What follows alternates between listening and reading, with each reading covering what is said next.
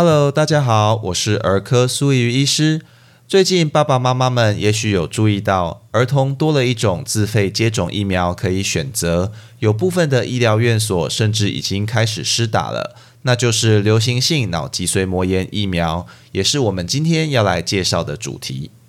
有新的疫苗能够保护家中的小怪兽，自然是一大福音。但是，流行性脑脊髓膜炎是怎么样的疾病？是由哪种病原体来造成？疫苗又该在什么时候、如何来接种？这些问题的答案恐怕就不是大家都清楚。甚至随着新冠病毒疫情的增温，还会有爸爸妈妈很可爱的跑来问苏医师说：“诶，施打流行性脑脊髓膜炎疫苗是不是可以预防新冠病毒感染引起的脑炎呢？”那由于造成流行性脑脊髓膜炎的病原体是细菌，那新冠病毒感染引起的脑炎，顾名思义就是新冠病毒侵犯的结果。你要拿流行性脑脊髓膜炎疫苗来预防新冠病毒脑炎，自然是完全没有用的。可别误拿明朝的剑来斩清朝的官了。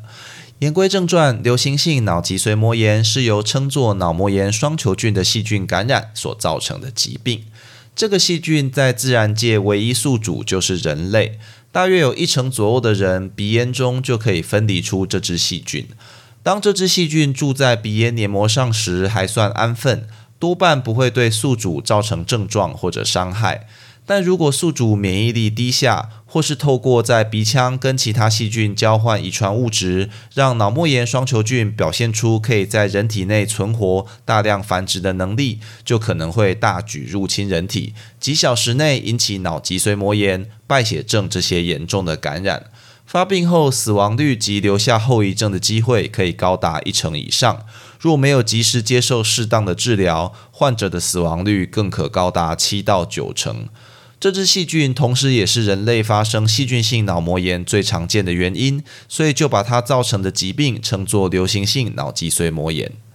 由于这只细菌多半住在人类的鼻咽黏膜，传染的模式主要就是靠飞沫与接触来传染。如同前面所述，大部分的宿主其实没有症状，所以除了注意个人卫生与施打疫苗外，实在没有太有效的手段去做预防。台湾每年大概有十到二十个人左右感染，那其中以免疫力低下的婴幼儿占多数。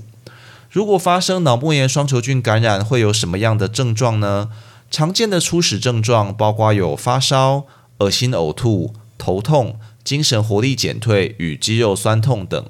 那由于脑膜炎双球菌感染好发的季节与我们之前介绍过的流行性感冒类似，都是秋冬较为常见，所以一开始的症状很难与流行性感冒来做区分。但随着感染进展，被脑膜炎双球菌感染的人状况会持续恶化，开始出现例如高烧、休克、颈部僵硬、意识改变以及红疹等症状，甚至由于败血症的关系影响凝血功能，在身上出现出血点或者淤青、紫斑。临床上这些病人常会表现出很衰败、迅速恶化的迹象。故事往往是早上开始出现不舒服，带来门诊，晚上就已经在加护病房全力抢救了。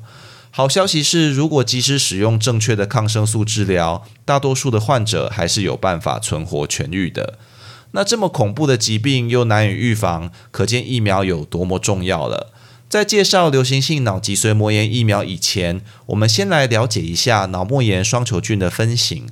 脑膜炎双球菌要侵犯人体，避免被白血球吞噬消化掉的一项重要武器就是荚膜。我们可以想象成，那是一身厚重的盔甲，可以抵挡我们身体里巡逻警卫的攻击。依据荚膜结构与组成的不同，我们就可以进一步把脑膜炎双球菌分成不同的血清型，其中会感染人类造成疾病的型别主要为 A、B、C、Y 与 W 型。在欧美国家与台湾，最重要的型别是 B 型，占了所有感染的八成以上；而在非洲等国家，则以 A 及 W 型较为常见。那这么说起来，如果要在台湾预防流行性脑脊髓膜炎，就要预防 B 型为主喽。没错，目前台湾有两种流行性脑脊髓膜炎的疫苗可以供施打。都是非活性疫苗，也就是死疫苗。一种是针对 A、C、W、Y 四型的结合型疫苗，主要供高铺路风险，例如你要去非洲旅游、工作或者密集集团生活，比如军队、监狱等的人来做接种。那第二种疫苗则是针对 B 型菌株的四成分重组蛋白疫苗。它的缩写是四 C Man B，好，四 C 就是四成分重组啦，那 Man 就是脑脊髓膜炎，B 就是预防 B 型血清型，那也就是前面说的，最近开始有自费接种选择，建议大家都可以去选择施打的疫苗。它在欧美其实已经行之有年了，但台湾则是到二零二一年六月才通过药证合可来开放接种。那四 C 面 B 在接种的建议上，根据前面介绍的脑膜炎双球菌特性，只要满两个月以上的婴幼儿、孩童或者成人都可以来接种。接种的时程，你可以参考目前已有公费的肺炎链球菌疫苗来同时接种，都是在两个月、四个月来接种，并考虑六个月追加一剂，之后再间隔六个月以上的十二到十五个月大，再给一次追加剂。基本的概念是初始的两到三剂彼此间隔一到两个月，之后间隔六个月后再给一次追加。那如果孩子已经超过一岁，或者是爸爸妈妈成人自己想要接种，那就是接种两剂，间隔至少一个月即可。